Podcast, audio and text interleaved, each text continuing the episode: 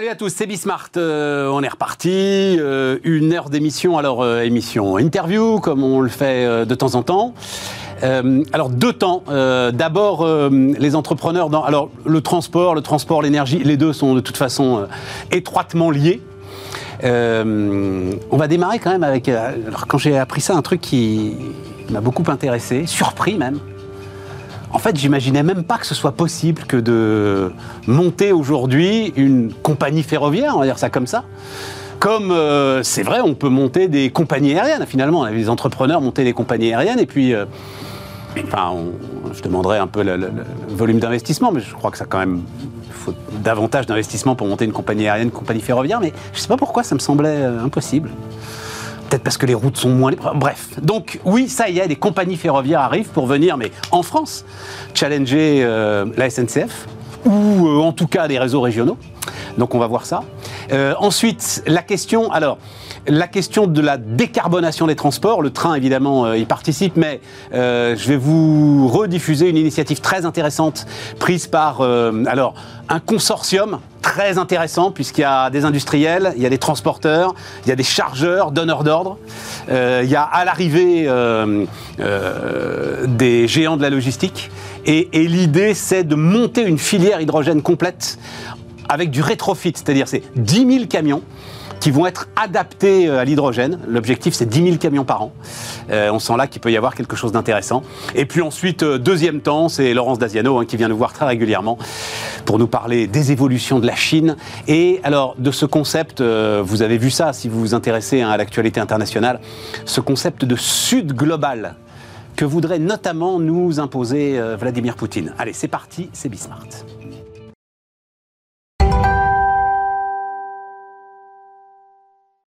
Et donc, on démarre avec Alain Gétraud.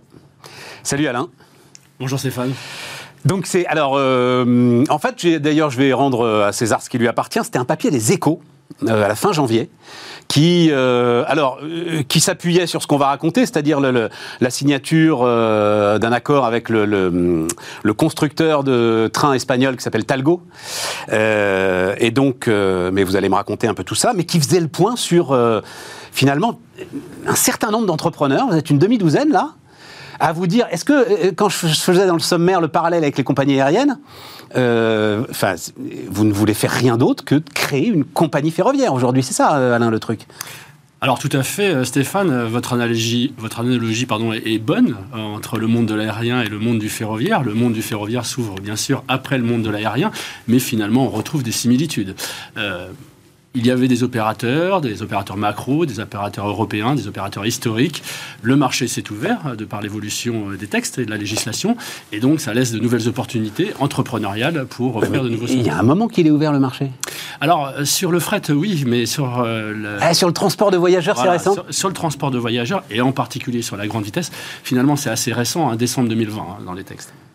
Ah ouais Donc, euh, désolé, on n'a pas pu être là. Ah ouais, non mais voilà, parce que en fait, c'est le, c'est là où j'avais du mal à percuter. Ah, c'est simplement un frein réglementaire et euh, vous êtes les premiers à profiter euh, d'une ultime libéralisation. Exactement, le quatrième paquet ferroviaire. Hein, quatrième paquet ferroviaire européen. Voilà, qui permet cette ouverture du marché sur ce qu'on appelle l'open access, le service librement organisé pour des trains privés sur le marché voyageurs et sur le marché de la grande vitesse. Et c'est vrai que jusqu'à présent, quand on parlait de, de, concurrence, finalement, on avait d'un côté la Deutsche Bahn, de l'autre côté euh, Trenitalia, euh, c'est Renfe, les, chemins de fer espagnols, mais c'était les compagnies nationales. Et on voyait pas, en fait, enfin, moi, j'avais pas dans mon mindset l'idée privés qui se lancent là-dessus. Oui, alors c'est vrai que c'est un monde des grands. Euh, alors vous avez dit une demi-douzaine d'entrepreneurs, on est moins que ça en réalité. Ah ouais, c'est vrai hein, D'entrepreneurs et d'entreprises de, génération spontanée euh, ou de jeunes pousses, hein, si on nous appelle comme ça, ou de start-up. Non, non, non, non, pas start-up. Non, non, pitié, non, ça suffit. Non, parce qu'on va, on va le raconter, vous réinventez rien. votre sujet, c'est pas de créer le train de l'an 2050. Non, c'est de faire rouler des trains à des endroits où ils roulent pas. Alors, on regarde souvent le sujet euh, par le biais de l'infrastructure, mais euh, il ne faut pas être fétichiste euh, sur l'infrastructure. Hein, ah bah, il faut des rails, service. Oui, enfin, il ne faut pas être fétichiste sur l'infrastructure. à la différence des compagnies aériennes, il vous faut des rails. Alors, il nous faut des rails, mais l'infrastructure existe, et euh, je vous en dirai peut-être un peu plus euh, juste après. Euh, effectivement, il faut de l'infrastructure, mais elle existe. la France est plutôt bien équipée en infrastructure ferroviaire. Il y a un bon réseau qui est assez dense, et puis on est particulièrement bien doté en infrastructure ferroviaire grande vitesse. et puis il y a des territoires qui sont encore mieux dotés que d'autres, et donc c'est là-dessus qu'on peut être habile et offrir une nouvelle offre de services, une nouvelle gamme de services. Combien il faut pour On va parler d'ailleurs du financement et de la façon dont vous voulez aujourd'hui que, enfin, les particuliers deviennent actionnaires de, euh, de votre entreprise, de Le Train. Comment est-ce que, enfin, dire, ça coûte combien? Donc, 10 rames de train euh, que vous avez acheté, donc grande vitesse, hein, effectivement, je ne l'ai pas encore dit, vous en parlez, 10 rames de train que vous avez euh, acheté à Talgo, livraison début 2025, combien ça coûte?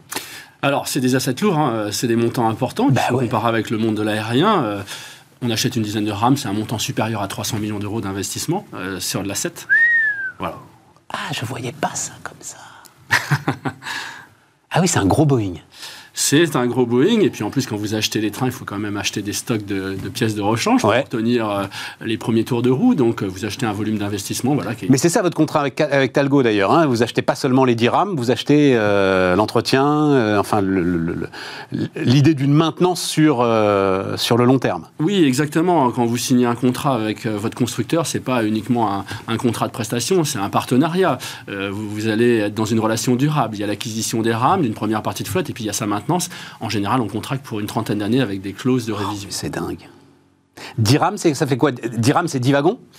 Alors, euh, non, Dirham, c'est 10 trains complets. 10 trains complets, combien de ah, wagons? Une douzaine, 11-12 wagons. Les, trains Talgo sont un peu plus courts que le, matériel d'autres constructeurs. Avec les locomotives? Avec les locomotives. Grande vitesse. Grande vitesse, voilà. Une rame est un monolithe, hein. on peut en assembler deux, l'une derrière l'autre, et composer ce qu'on appelle des unités mixtes. Et, vous allez faire rouler ça. Euh, donc l'idée, c'est cinq lignes grande vitesse. Hein, c'est ça le projet. Dans le Grand Ouest, Bretagne, Pays de Loire, oui, Centre-Val de Loire. Centre-Val de Loire. Nouvelle-Aquitaine. Ouais. Alors, finalement, euh, dire deux mots sur le concept. Euh, nous, on vient sur un marché qui est complémentaire à celui euh, de l'opérateur historique, à celui de la SNCF. Ouais. alors, bien sûr, avec une nouvelle offre, une nouvelle expérience voyageur. On, va peut-être en parler un peu plus. Mais notre marché, c'est ce qu'on appelle le marché de l'intersecteur. C'est-à-dire, finalement, les liaisons intra- et interrégionales. Et comme je vous l'ai dit, le réseau est plutôt bien équipé en France. Alors, même si c'est un, un réseau plutôt en étoile, mais en étant habile, en mettant de l'ingénierie là-dedans, on arrive à utiliser les infrastructures existantes et à réduire les temps de parcours et surtout à éviter les ruptures de charge et donc avoir euh, des trajets de bout en bout euh, sans avoir besoin de correspondance. 50 trains quotidiens Ouais, 50 liaisons euh, quotidiennes. Bah, il y, a une surface minimum de marché. Combien de points Alors, 11 villes. 11 hein. villes Voilà, 11 destinations. Des villes importantes, Nantes, Rennes, Tours, Bordeaux. Des villes intermédiaires, Angoulême, Angers. Mais qui ne sont pas très loin de grandes villes. Ouais, tout à fait. inventer du commuteur. 3 millions de passagers par an. Alors, dites-moi un peu l'histoire euh, du service, puisque vous insistez beaucoup là-dessus. C'est quoi En quoi est-ce que vous apportez une révolution de service? Alors, révolution, c'est ambitieux, mais en tout cas, on s'y. On apporte du service. Euh, je devrais commencer par là. On a déjà, ce qu'on souhaite bâtir, c'est une relation client euh, et une expérience voyageur qui nous distingue, forcément à l'instar de ce qui s'est passé dans l'aérien, à l'instar euh, de ce qui se passe également sur, euh, en Europe, euh, dans d'autres pays, puisque finalement la France arrive un petit peu en retard sur cette ouverture de marché. Les Italiens ont commencé avant nous. L'Espagne a été un terreau important de l'ouverture à la concurrence. C'est vrai? Oui, vraiment. en Espagne, vous avez 3-4 compagnies qui se disputent le marché actuellement en plus de, euh, de l'opérateur. Mais attention, euh, Alain, parce qu'il ne dit pas à l'égard, à l'instar de ce qui s'est passé dans l'aérien. Ce qui s'est passé dans l'aérien, c'est l'émergence du low cost. Je ne sais pas si. Euh, alors, et en plus, les gens comprennent pas bien que s'ils payent moins cher, c'est quand même forcément qu'à un moment, il faut quelque part, je ne vais pas dire dégrader le service, mais on va dire l'optimiser, pour parler comme Michael O'Leary. Voilà. mais en tout cas, dans le ressenti que peuvent avoir les voyageurs, je ne suis pas sûr qu'ils soient absolument ravis de la qualité de service du low cost. Voilà. Je suis pas complètement euh, d'accord avec vous. On retient surtout l'offre low cost parce que c'est elle qui a pris une dimension importante dans l'évolution et, l'aérien, mais finalement, il s'est fait jour d'autres compagnies un peu plus spécialisées sur certaines liaisons. Ah, c'est vrai. Voire plutôt du haut de gamme. Oui, c'est vrai. Ah oui, oui, c'est vrai, c'est vrai. Quelques compagnies du Golfe, par exemple. Ouais. Euh, ah oui, mais celles-là, non, les compagnies du Golfe, c'est pas des compagnies d'entrepreneurs. Ah, elles, sont, elles sont multi-sponsorisées par des États qui en font euh, des avantages concurrentiels économiques. Tout à fait. voilà. non, non, non, non. Moi, je vous parle de service. Alors, Nous, on n'est pas dans le low cost. Je préfère le dire. Ça ne veut pas dire qu'il n'y a pas de la place pour des acteurs low cost. Il y en a. La preuve, Wigo est un acteur euh, low cost. SNCF oui, mais ça aurait pu être un acteur privé. Et puis d'ailleurs, euh, SNCF sera peut-être concurrencé sur ce marché du low cost. Euh, d'accord, d'accord, d'accord, d'accord. D'ailleurs, la SNCF, je fais remarquer, ne se prive pas, au travers de Wigo, d'aller concurrencer son homologue espagnol, la Renfe, qui elle-même a dû créer un acteur low cost pour venir en frontal sur ce marché du low cost. D'accord, d'accord. Nous, notre positionnement, c'est pas celui-là. C'est une offre de service euh, plutôt euh, bien positionnée en termes de qualité de service, mais avec les prix euh, les plus performants possibles.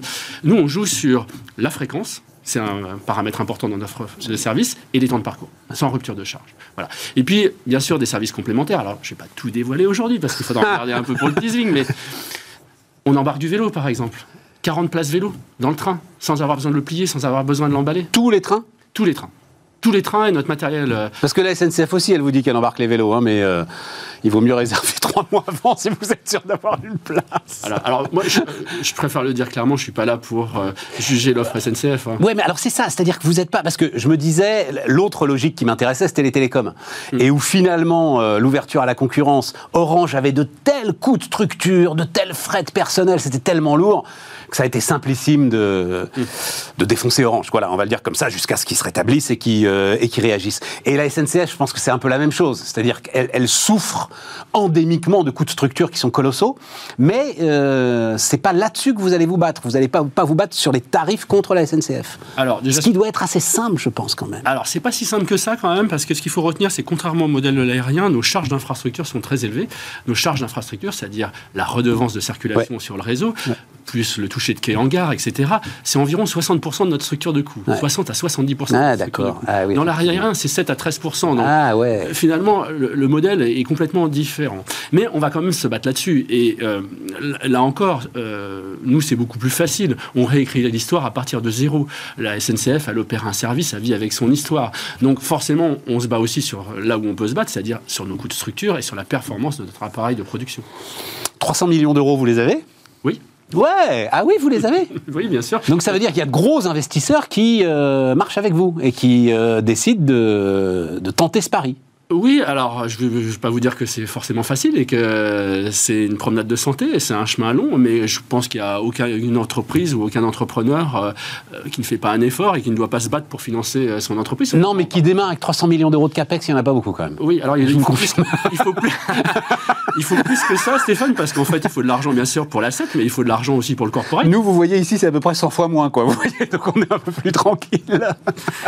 ouais, alors il faut de l'argent sur l'asset, c'est ce que je veux dire, il faut aussi de l'argent sur le corporate. Bien sûr. bien sûr, il, faut euh, de l'ingénierie, il faut euh, bâtir un programme commercial, industriel, il faut former, il faut recruter, euh, il faut structurer une entreprise. Donc, il faut aussi quelques millions sur, euh, sur le corporate. Et il y a le personnel disponible, les, les conducteurs de train aujourd'hui, il y en a qui euh, sont disponibles pour euh, venir bosser avec vous? Alors, il y en aurait, et on a énormément de demandes. D'ailleurs, on a énormément de demandes sur tous les métiers. Hein. Ah ouais? Énormément de candidatures spontanées, et je peux que m'en féliciter. Ça veut dire que l'entreprise est attractive. Ça, ça, veut alors? ça veut dire que ça fait sens.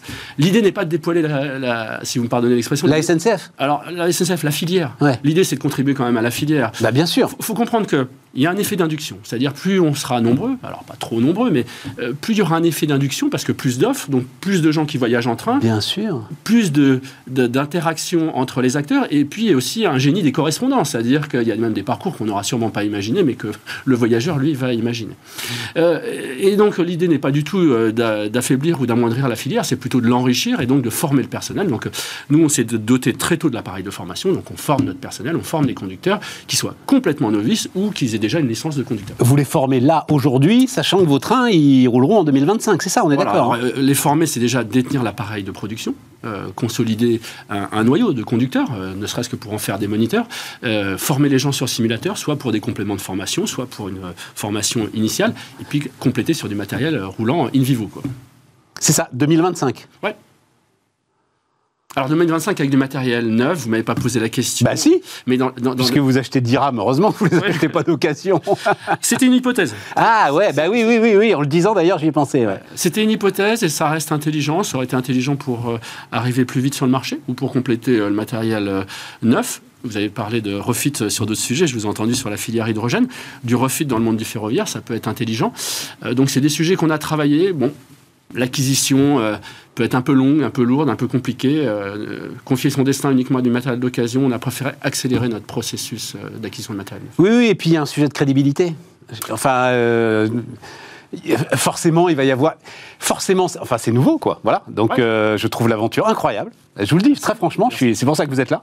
Et, et c'est sûr que ceux qui vont monter dans le train, je pense que les, vos premiers clients, ça va largement les rassurer que de voir que c'est du matériel neuf, quoi. Enfin, oui, alors du matériel neuf. Euh, même si le train est euh, extrêmement sûr comme moyen de transport. Tout, à fait. Et puis on, serait passé par euh, des phases industrielles de régénération, bien sûr, aménagement bien sûr, des, espaces. Mais effectivement, un matériel neuf, il est fiable, il va durer longtemps. Et puis il y a une expérience voyageur qui a été construite, qui a été bâtie pour un programme, pour une offre spécifique. Eh bien, écoutez, c'est formidable tout ça. Merci. Et, hum, par rapport à vos petits concurrents, enfin vos petits concurrents, par rapport à ceux qui se lancent euh, en même temps que vous, il y a, même s'il se fait pas, euh, enfin, vous n'êtes pas mis autour d'une table pour euh, vous partager la carte de France, mais c'est dans des régions différentes finalement que les initiatives se lancent ou cette région-là, Grand Ouest, comme vous le dites, qui est effectivement une région de forte attractivité, beaucoup de déplacements, etc., est particulièrement intéressante pour vous?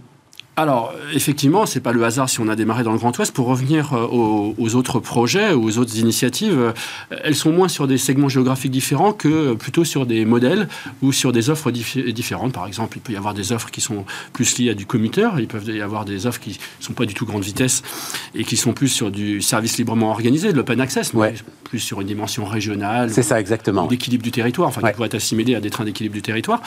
Euh, sur la grande vitesse, j'ai envie de vous dire, nos principales c'est plutôt euh, les majors euh, du marché en Europe, hein, c'est-à-dire euh, Trenitalia France, la Renfe. Mais eux aussi, ils débutent. Enfin, ils arrivent à peine sur le marché. Si vous avez suivi l'aventure Trenitalia, ils ont mis longtemps à pénétrer le marché. Et puis Renfe a annoncé un début de service en France, mais enfin, les trains n'ont pas commencé à circuler aujourd'hui. Donc c'est une compétition, c'est une course. J'ai envie de vous dire, euh, forcément, quand on est petit et qu'on vient de naître, euh, c'est complexe. Euh, on n'a pas la même assise qu'un grand groupe, mais enfin, ça doit ni démotiver l'intention et ça ne nous rend pas moins bon ou forcément moins performant ah. pour pénétrer le marché. Je pense même le contraire, si vous voulez. Nous aussi. ça fait 20 ans que je pense le contraire. Nous aussi. Ouais.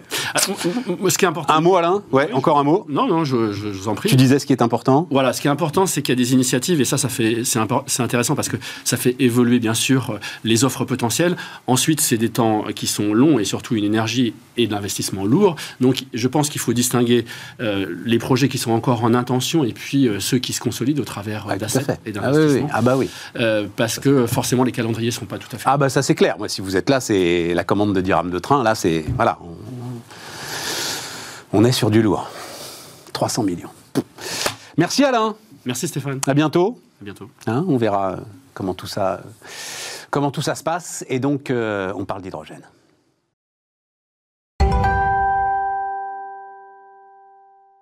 Salut euh, Jean-Pierre, président de Phoenix, donc je disais acteur, voilà, hein, euh, acteur aujourd'hui de l'hydrogène, c'est une conviction que tu portes depuis un bon moment. Donc euh, j'ai appelé ça décarboner les poids lourds. On va d'abord raconter ce que tu veux faire avec la coalition Retrofit hydrogène, et puis ensuite on ira essayer de prolonger un petit peu la discussion sur le potentiel de l'hydrogène, hydrogène vert, gris, noir, bleu. Il y a toutes les couleurs de l'hydrogène aujourd'hui, donc on va raconter ça. D'abord, Retrofit hydrogène donc, euh, décarboner les poids lourds et le transport routier. Raconte-moi un petit peu le, groupement, euh, comment ça marche et quelles sont vos ambitions? Alors, euh, la coalition Retrofit, on, parlera de, Phoenix tout à l'heure, j'imagine, mais, elle, est, elle est née en fait de, discussions des équipes de Phoenix avec nos clients potentiels, c'est-à-dire ceux qui vont utiliser l'hydrogène pour décarboner leur, leur transport de marchandises en particulier, puisque ça c'est un des deux marchés qu'on adresse chez Phoenix avec le, marché de la chaleur industrielle. Je t'en parlerai aussi si tu veux. Euh, et, on s'est rendu compte évidemment que très rapidement, quand on discutait avec des, acteurs, euh, des, acteurs industriels, donc du, genre euh, Nestlé, Coca-Cola, L'Oréal, qui se sont donné des ambitions publiques de décarbonation de leur transport à horizon 2030-2035, bah, qu'ils étaient, quand on leur parlait d'hydrogène comme une solution évidente pour les camions de 25 à 40 tonnes parce que ça permet aux camions d'avoir la bonne autonomie et, les bons temps de recharge pour, euh, pour, euh, par rapport à une alternative électrique plus batterie. évidemment, c'est décarboné par rapport au diesel. Et il nous disait, c'est super votre idée, mais il n'y a pas de camion. Voilà. Donc euh, il n'y a déjà pas beaucoup d'hydrogène et, euh, on est tout, à fait au début de la, de la montée en puissance de la capacité de production d'hydrogène, hein, puisque l'Europe veut, produire, va avoir 80 000 mégawatts de capacité installée en 2030. On va y aller après, hein, entre les mégawatts, les tonnes et tout. Reste sur les camions. restons sur les camions. Il n'y a pas de camions. Il n'y a pas de camions. Donc voilà. Donc il n'y a pas de camions et, le constat il est, simple. Non seulement il n'y a pas de camions aujourd'hui, euh, ils sont très peu les, modèles disponibles et, les, et, les, véhicules disponibles concrètement pour avoir pour faire un essai avec un camion hydrogène. Mais les constructeurs qui ont l'intention de développer des camions, ils ont plutôt aussi des cibles 2026, 2027, 2028 pour la mise en service de leurs véhicules en quantité industrielle. Donc il n'y en a pas aujourd'hui, il n'y en aura pas tout de suite. Il n'y en a pas beaucoup en fait. Il y a quelques, quelques fabricants euh, qui, qui ont des modèles dès, dès maintenant, mais l'essentiel des volumes vont arriver à la fin de la décennie. Or, les objectifs de décarbonation de l'Europe et des entreprises ont besoin de camions en beaucoup plus grosse quantité que ce qu'il y a aujourd'hui et que ce qu'il y aura même à l'horizon 2030. Et donc la solution euh, évidente euh, pour compléter ces camions neufs qui vont arriver sur le marché, c'est de rétrofiter les camions diesel existants en, les équipant soit avec une pile à hydrogène, soit avec un moteur à explosion à hydrogène, qui sont, ce qui, sont les technologies en cours de développement à l'heure actuelle, mais qui seront prêtes assez vite. Donc ce qui se fait sur, alors je pense que le rétrofit maintenant, euh, enfin en tout cas pour ceux qui regardent cette émission, ils savent à peu près de, de quoi on parle. Je suis assez fier d'ailleurs, j'étais tout premier à en parler. J'y croyais pas un instant. Quand les gars venaient te raconter, c'était il y a 4-5 ans, hein, Jean-Pierre, quand les gars venaient te raconter, mais on parlait des voitures individuelles à l'époque, on va sortir le moteur de la R5 et on y met à la place un moteur électrique. Je disais, mais comment? Et ça vous coûte que 5000 balles. Euh, mais, mais, comment c'est possible? Donc voilà, ce truc s'est développé. Et donc ce sujet existe aussi, et là je dois dire, je suis un peu scotché pour les camions, où on se retrouve quand même avec des puissances nécessaires qui, euh, enfin ça se remplace pas comme ça, quoi. Euh, un moteur de camion, une puissance de camion, donc ce dispositif existe et il est validé aujourd'hui. En fait, il y a aujourd'hui plusieurs rétrofiteurs en France, mais il y en a aussi en Europe, qui ont euh, homologué les camions rétrofités, donc qui ont euh, pris le, enlevé le moteur diesel, effectivement gardé le châssis et les équipements euh, de, pilotage du camion, mais uniquement enlever le moteur et le remplacer par un moteur électrique et une pile à hydrogène qui, va permettre, qui permet de, faire fonctionner ce camion-là. et on a déjà des premiers véhicules qui roulent. Il y en avait un à Evolution en, démonstration il y a quelques semaines euh, sur le salon de l'hydrogène à Paris. Et ça, donne à peu près quelle autonomie euh, Enfin, un tonnage autonomie, tu es sur quoi à peu près aujourd'hui euh, comme idée? on, peut faire 600-800 km, on, pense qu'on va pouvoir monter même à, Ils vont pouvoir, puisque c'est pas nous qui les fabriquons, à, 1000 km d'autonomie. mais surtout, ce qui est important... Avec, des 30-40 tonnes Exactement, avec 30-40 tonnes. Et surtout, ce qui est important, c'est que non seulement on a de l'autonomie, mais en plus, quand on fait le plein, on fait le plein en quelques minutes et pas en quelques heures de recharge électrique. Ah oui, ça c'est euh, ça c'est très clair. Euh, le problème, c'est qu'il faut savoir où faire le plein. Et donc là, ça veut dire qu'on est sur les bases industrielles, d'où l'importance d'avoir les partenaires industriels, parce que euh, tu as deux groupes. Donc tu as parlé des, de ce qu'on appelle les chargeurs hein, dans le transport, voilà, les donneurs d'ordre. Mais est-ce que le, plus important dans ta coalition, c'est pas les transporteurs, en l'occurrence l'allemand, DB Schenker, c'est ça Géodis oui, par exemple, tout à fait. Que je sentais un peu plus prudent d'ailleurs que DB Schenker. Enfin bon, tu, euh, tu me diras ça. Donc Géodis, la, la, grosse filiale de la Poste aujourd'hui, euh, qui, euh, qui, qui, transporte énormément. C'est ceux-là qui vont être non, les, les fers de lance du truc. Alors, la coalition rétrofit, objectif 10 000 camions rétrofités à horizon 2030 par an. alors qu'aujourd'hui, on en rétrofit une dizaine en, France et même pas une dizaine encore. donc on, veut complètement changer d'échelle industrielle pour avoir une vraie capacité de rétrofit des camions, sachant qu'il y a à peu près 40 000 camions par an nouveaux sur le marché qui arrivent tous les ans.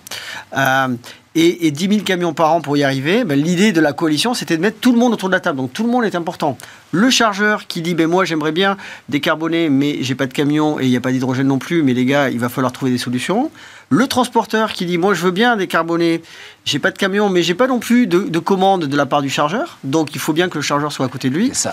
Le rétrofiteur qui dit, moi je sais faire 10 camions, tu me demandes d'en faire 100 ou 200 ou 500 par an, demain je peux faire, mais il faudrait me passer des commandes et euh, l'équipementier qui dit euh, euh, si tu veux que je te livre à un prix qui va te permettre de baisser le prix du rétrofit et donc d'avoir une solution compétitive, il faut pas que tu m'en commandes par 10, il faut que tu me les commandes par 1000.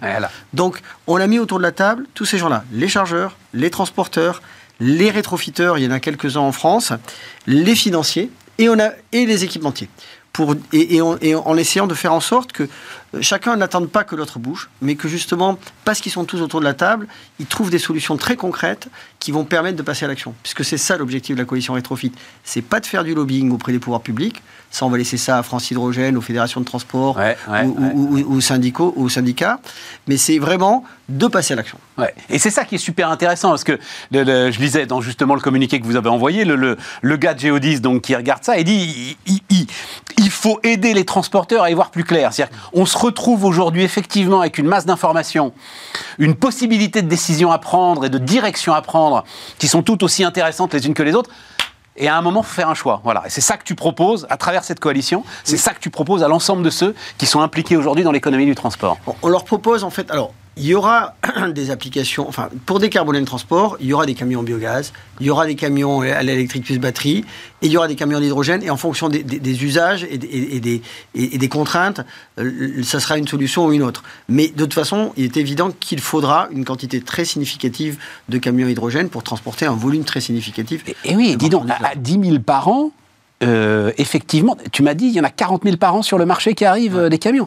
Ah oui, donc tu occupes quand même une position qui est une position sacrément intéressante si tu arrives au bout de l'objectif, 10 000 par an. Quoi. Alors, sachant que c'est pas mon business, en fait, c'est le business de tout le monde. Bien sûr, tout à fait. C'est finalement sans euh, choix technologique, c'est-à-dire qu'on va aussi bien rétrofiter à la pile combustible qui aujourd'hui se fait que demain au moteur à explosion hydrogène dès qu'il sera prêt.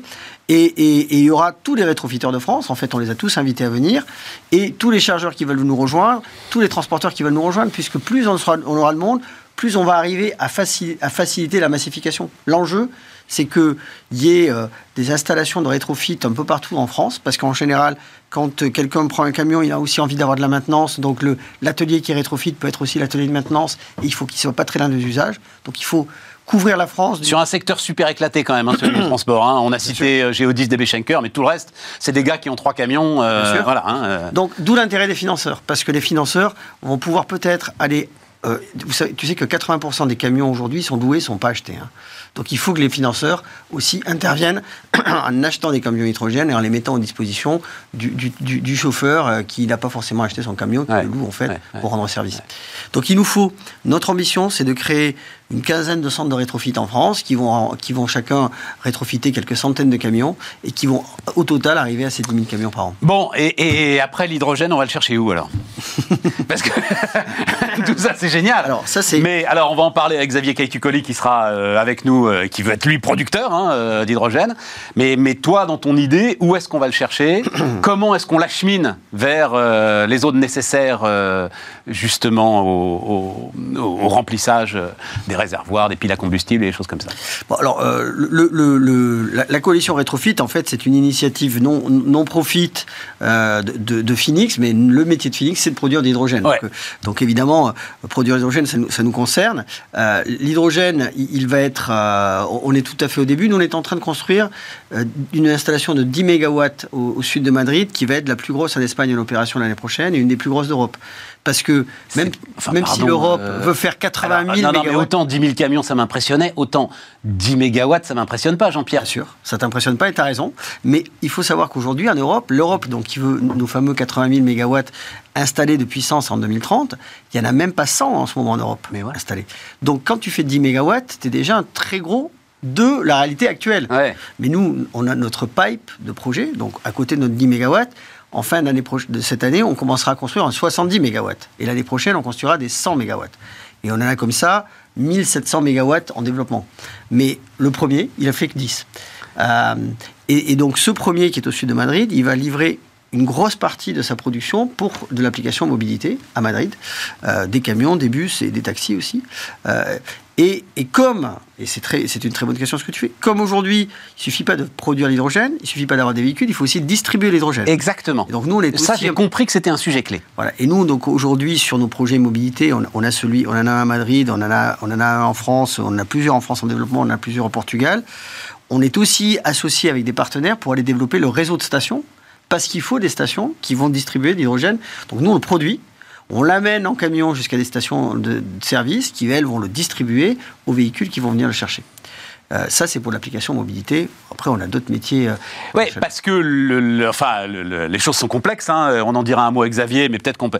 Les, les réseaux de gazoducs aujourd'hui sont parfois, mais pas toujours, voilà, c'est ça qui est compliqué. D'après ce que j'ai compris, l'hydrogène et en fait les molécules d'hydrogène sont beaucoup plus fines que les molécules de gaz, c'est ça? Et, et, il faut donc euh, euh, s'occuper d'à nouveau coffrer certains euh, tuyaux de transport de gaz pour que les gazoducs puissent transporter de l'hydrogène, c'est ça le, Alors, le truc, Jean-Pierre? C'est ça, et c'est pas tout à fait le sujet de la mobilité, parce que la mobilité, de toute façon, ce sont des stations réparties sur tout le territoire ou autour des grands ouais. centres urbains. Et après, tu te retrouves comme les camions citernes. et, et donc, ça va être des camions citernes qui vont les alimenter. D'accord. Donc le, le problème du, du, pipe qui transporte l'hydrogène, c'est pas le problème de la mobilité. Nous, on a une deuxième application chez Phoenix qui, qui est la chaleur industrielle, et là, on injecte dans des pipes. Euh, dans des pipes. Alors, dans un premier temps, on va injecter nos, nos, projets pour la, pour la chaleur industrielle. Ils sont quasiment tous en Espagne. Alors, attends, attends, attends, raconte-moi. Chaleur industrielle, c'est quoi? C'est ce qu'on appelle la fameuse chaleur fatale?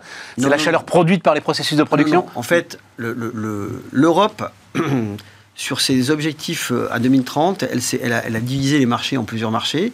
Pour l'hydrogène, tu as une qui est remplacé l'hydrogène gris, dont tu parlais tout à l'heure, par de l'hydrogène vert.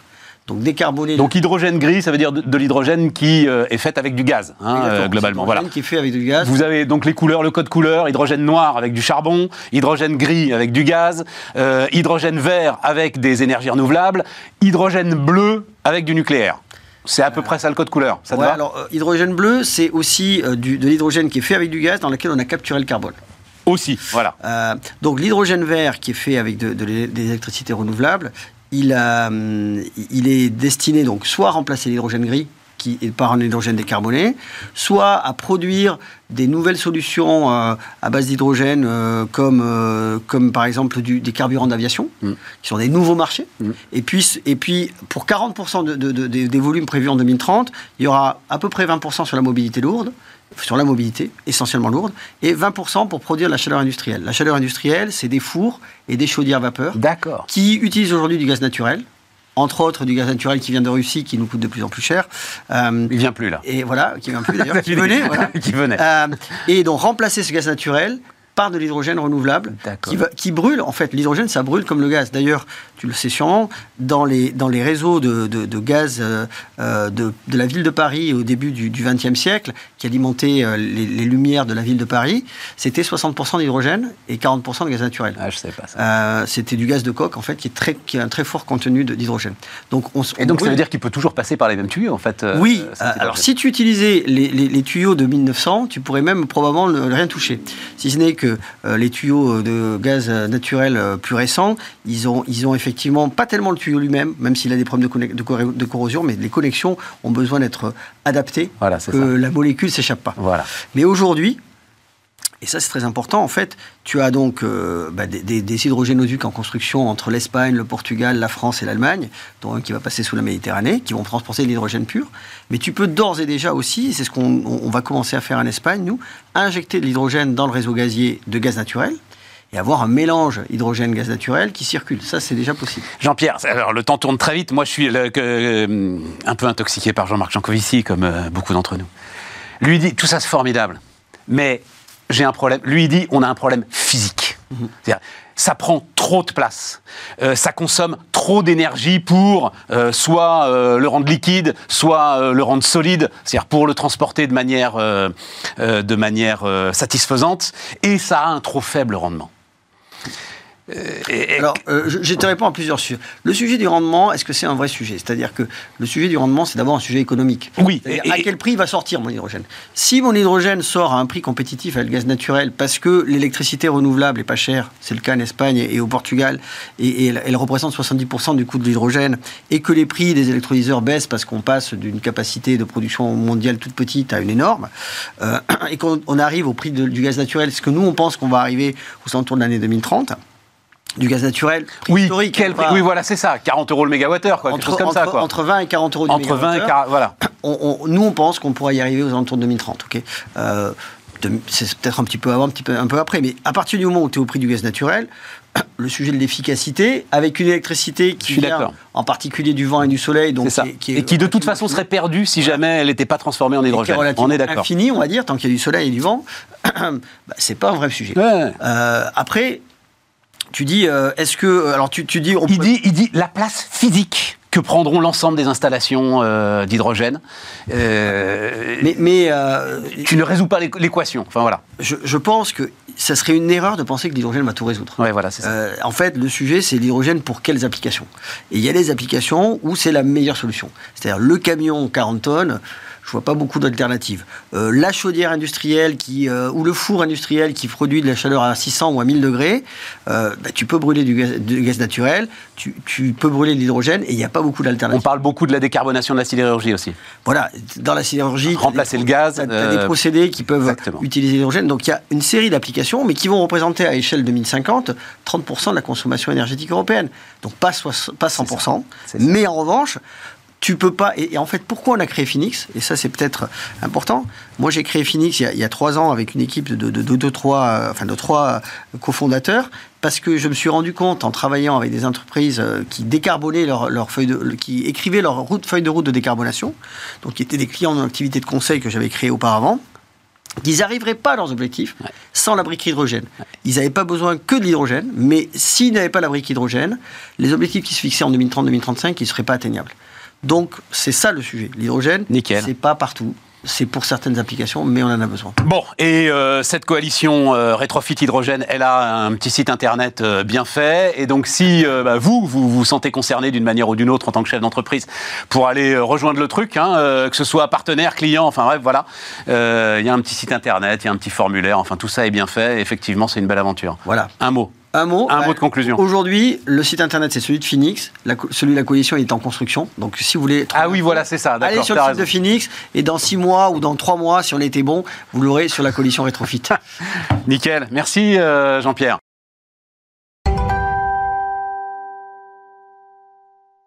Et donc, Laurence Daziano est avec nous. Bonjour, euh, Laurence avec vous pour, euh, pour parler géopolitique, euh, assez souvent, très régulièrement euh, autour de la Chine. Alors, il y a un truc qui m'intéresse, Laurence, je vous ai demandé, mais je crois qu'il vous intéresse vous aussi. j'ai vu ça, en fait, à l'occasion, j'ai vu ça de manière assez détaillée à l'occasion de la visite du nouveau Premier ministre britannique en France, parce que visiblement ils en ont parlé. C'est ce concept de Sud global que visiblement veulent nous imposer. Alors, euh, dans ce que j'ai lu, euh, c'était un peu la Russie qui était au cœur de tout ça. Ce que tu me dis, toi, c'est que la Chine n'est pas loin non plus. Donc, de quoi on parle? Comment ça se passe? Qu'est-ce que ça veut dire? Le, concept de Sud global vient du fait que et la Russie et la Chine, et on l'a vu lors de la visite du président Xi Jinping à Moscou, il est quand même resté euh, trois jours, veulent réformer l'ordre international. C'est-à-dire que l'ordre international, qui est aujourd'hui basé sur la puissance américaine et qui repose sur les bases qui ont été créées à la fin de la Seconde Guerre mondiale, c'est-à-dire l'ONU et les institutions de Bretton Woods, la Banque mondiale et le FMI, les Chinois et les Russes, mais surtout les Chinois, n'en veulent plus et veulent créer un nouvel ordre international. C'est-à-dire que euh, et je parlerai plus de Xi Jinping parce que je pense que la vision est plus aboutie du côté chinois que, que du côté russe. Xi Jinping, parce que ça avait déjà commencé un petit peu avec les routes de la soie, on pourra y revenir. évidemment. Euh, Xi Jinping veut, a, a compris qu'il ne gagnerait pas contre les États-Unis dans une confrontation euh, en face à face. Donc ce qu'il veut aujourd'hui, c'est détruire l'ordre mondial tel qu'il est aujourd'hui, de l'intérieur via les Nations Unies, d'où le concept de, Sud global.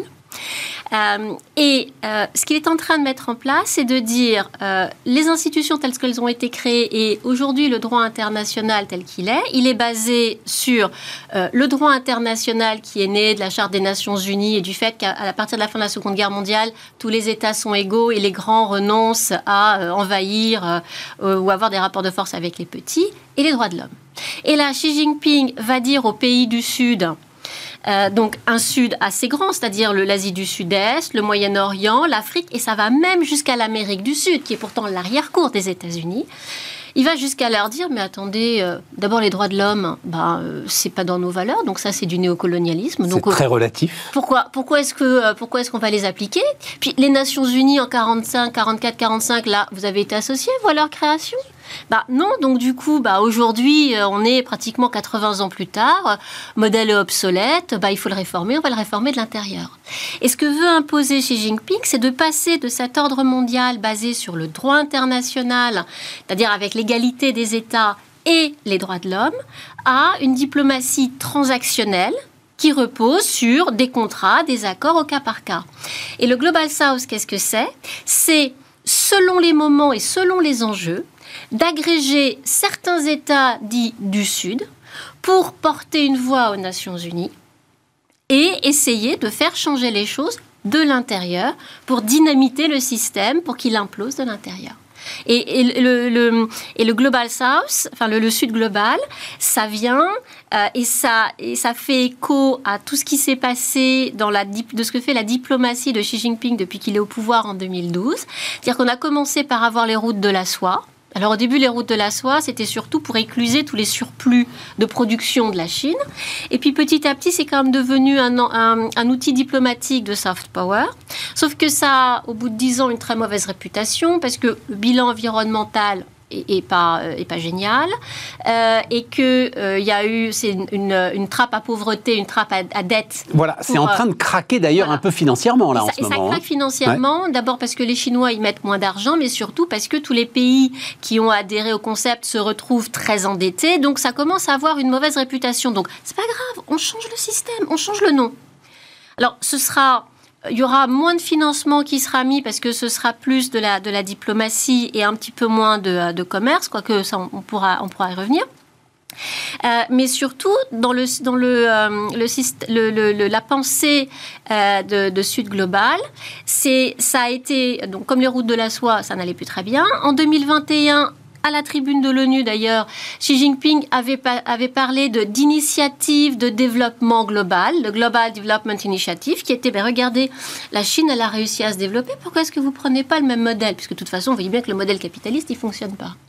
Un an plus tard, 2022, euh, il y a le concept euh, de euh, Global Defense Initiative, donc l'initiative de défense globale, c'est-à-dire ben, chaque pays est libre de s'armer comme il veut la Chine explose son budget, euh, son budget militaire. La Chine, en, euh, un, an, en a construit euh, la moitié du tonnage de toute la flotte française en navires de guerre.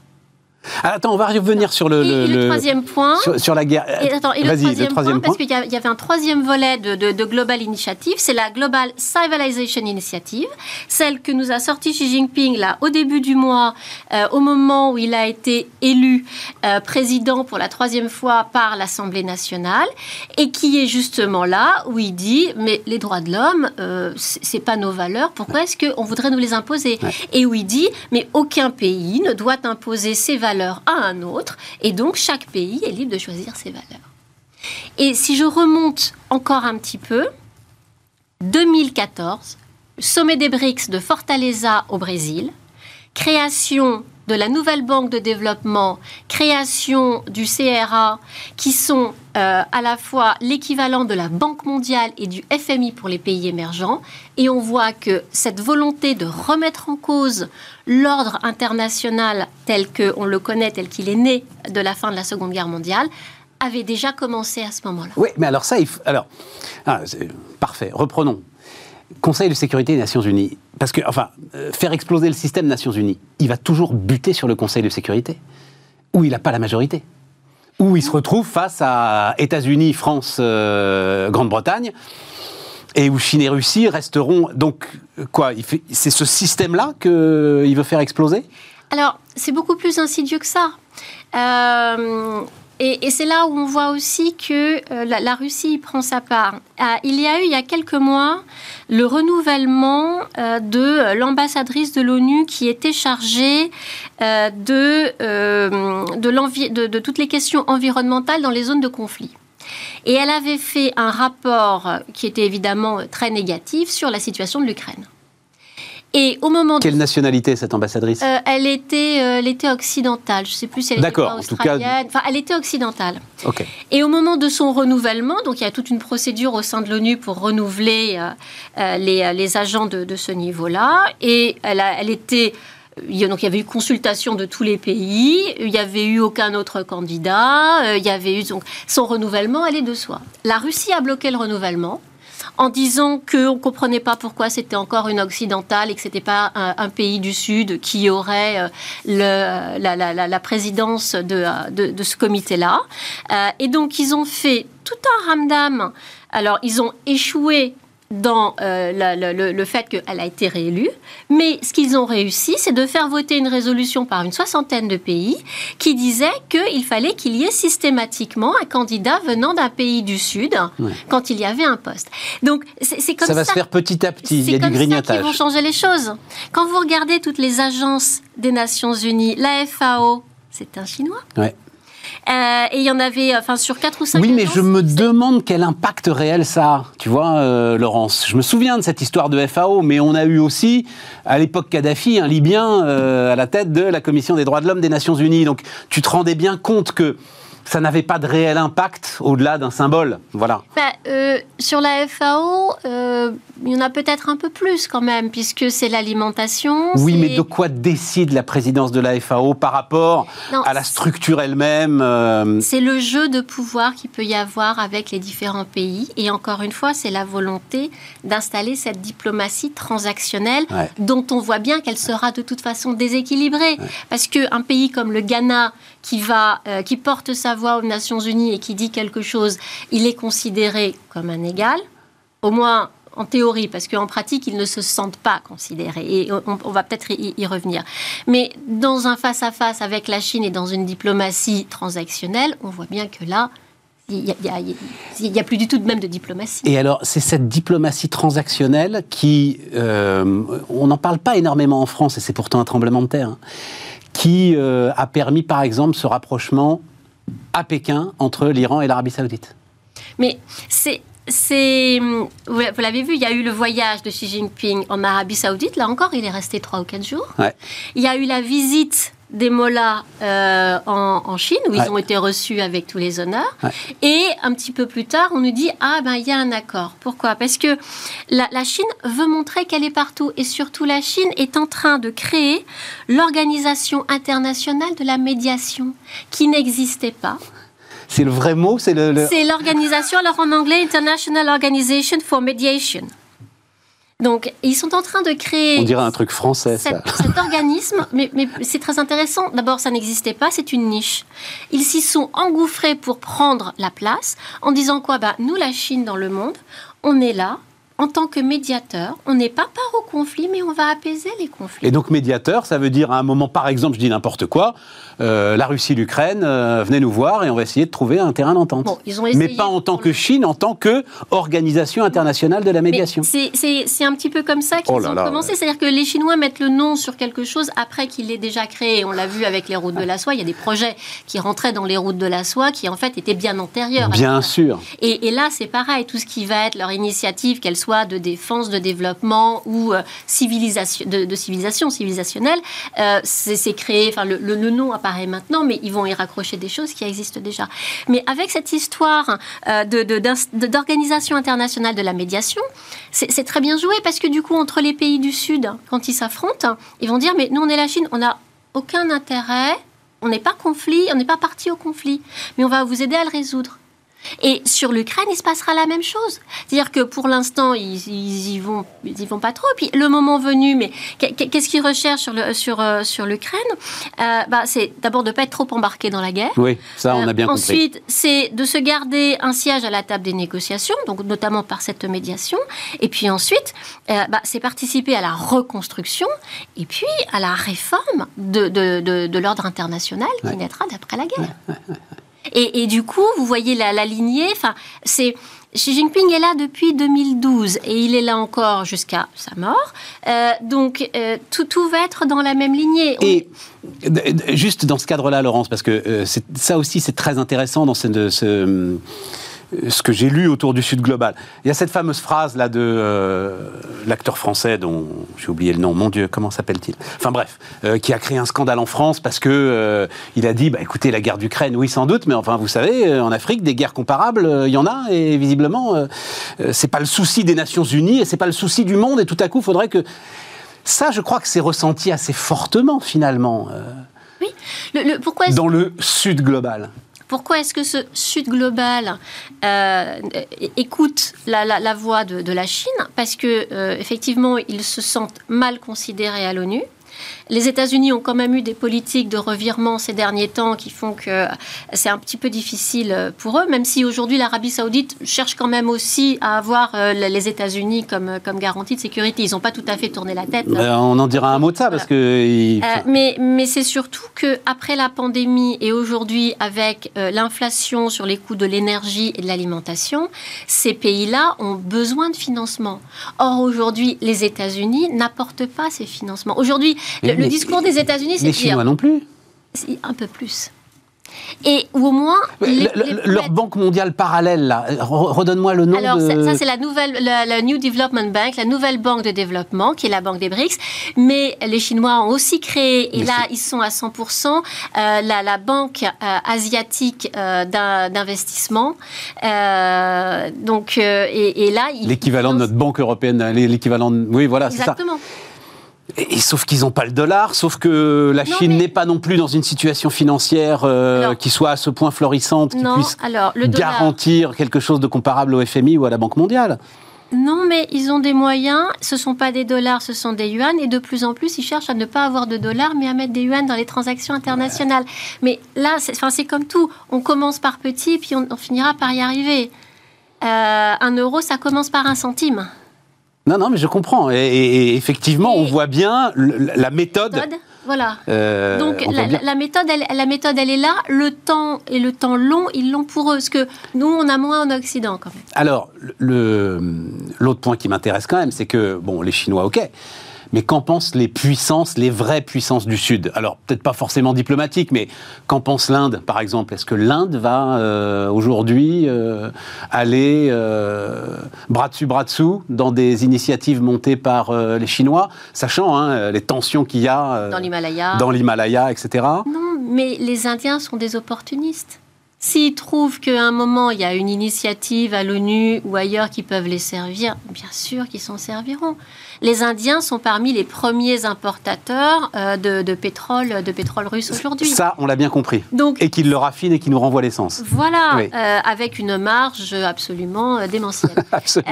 donc, donc, non, mais c'est une question d'opportunisme. Lula au Brésil, qui est un autre pays des BRICS, Lula au Brésil, il est pour un monde multipolaire. Et c'est l'arrière-cour des États-Unis. Donc ce, le, discours prend parce que les États-Unis euh, ont en face un narratif qui aujourd'hui est trop court et qui est juste regardez-moi, je suis superbe, je suis les États-Unis et mon système politique est meilleur. Sauf qu'aujourd'hui, ça suffit plus. Pour ces pays-là, ça suffit plus. Ils ne sont pas dupes euh, de ce qu'est de, ce la Chine, mais aujourd'hui, c'est un peu la seule alternative qu'ils ont. Et là où ça m'intéresse énormément, euh, ce que tu dis, euh, Laurence, c'est que on sait, et on l'a vu au moment des midterms, qu'il y a des tensions aux États-Unis sur le financement de la guerre en Ukraine, de fortes tensions. Là, si effectivement les Américains, et notamment les, les, républicains, se rendent compte que c'est en train de modifier en profondeur, parce que Arabie Saoudite-Iran, c'est quand même un sacré choc, je pense, pour eux. C'est en train, cette obsession ukrainienne est en train de modifier en profondeur les autres équilibres géopolitiques. Là, on a un sujet quand même, hein. c'est euh, enfin absolument passionnant, qui donne un peu le vertige d'ailleurs, mais on a un sujet. Ça veut dire qu'à un moment, peut-être aussi, les Américains vont commencer à lever le pied sur la défense de l'Ukraine. L'Ukraine est regardée par la Chine beaucoup par rapport à Taïwan, parce que les Chinois iront à Taïwan. Euh, ils iront à Taïwan, probablement en 2027. Et que feront les Américains à ce moment-là? Ils feront comme ils le font avec. Pourquoi tu dis 2027 Parce que 2027, c'est le centième anniversaire de la création de l'armée de l'armée euh, populaire chinoise. Oui, mais Laurence, qui s'est jamais battue nulle part? Qui a pris une déculottée au Vietnam? Elle a pris une déculottée au Vietnam, on est d'accord, mais... Tu, vois, tu, crois vraiment qu'il se lancerait dans une aventure militaire comme ça? Aujourd'hui, la marine chinoise fait des exercices avec la marine russe régulièrement. Euh, en ce moment, il y a des exercices entre la marine russe, euh, la marine chinoise et euh, la marine iranienne dans le golfe d'Oman. Et il y avait il y a quelques semaines des exercices entre la marine russe, la marine chinoise et la marine sud-africaine. donc, ils s'entraînent. Je ne dis pas qu'ils sont au top, mais ils se sont beaucoup armés. les leçons de l'Ukraine, c'est quand même qu'à un moment, il faut débarquer. Oui. Voilà. Mais les, les Chinois. Et que c'est pas simple de débarquer. Non, mais les Chinois, comme les Russes, ont une capacité à envoyer des hommes au front que n'ont pas les Ukrainiens et qu'ont encore moins les, les Taïwanais. Bon, enfin, mais je prends le, je prends l'oracle 2027. On, on, sera encore là pour en parler, Laurence. J'espère hein, oui, j'espère bien aussi. Ah si, ah bah si, dis donc, 2027. Ou alors que je me sois trompée. ah oui, oui, oui, voilà, c'est ça. Bon, donc, mais ça veut dire que tout ça, et voilà, il nous reste deux minutes, c'est parfait, parce que quand tu décris tout ça, tu peux justement décrire une solution euh, sur le temps long, euh, telle qu'on l'imagine quand, euh, comme moi, on a des clichés plein la tête sur la Chine, sans aucun affrontement direct à un moment. Si tu penses que à la fin, une fois que tout ça sera consolidé, bim, il y aura l'affrontement direct pour aller reprendre Taïwan. il n'y aura pas, d'affrontement direct. Parce que les États-Unis feront comme ils le font pour l'Ukraine. Ils livreront des hommes, mais ils n'iront pas eux-mêmes. Non, non, mais je parle d'affrontement direct avec les Taïwanais. Ah oui. Qui, bah oui, mais qui vont pas se laisser faire quand même. Comme les, comme les Ukrainiens. Mais ils sont beaucoup moins nombreux. Et ils le sont beaucoup plus en face. Et ils le sont beaucoup plus en face. Bon, on a fait le tour euh Je pense qu'on a fait le tour. ben voilà, de ce. De ce et si, quand même, conclusion. Ça veut dire que euh, notre diplomatie, alors peut-être que. Euh, elle, enfin, évidemment qu'elle sait tout ça, mais en gros, elle, ce que j'ai lu, elle balayait d'un revers de main ce concept de suite globale.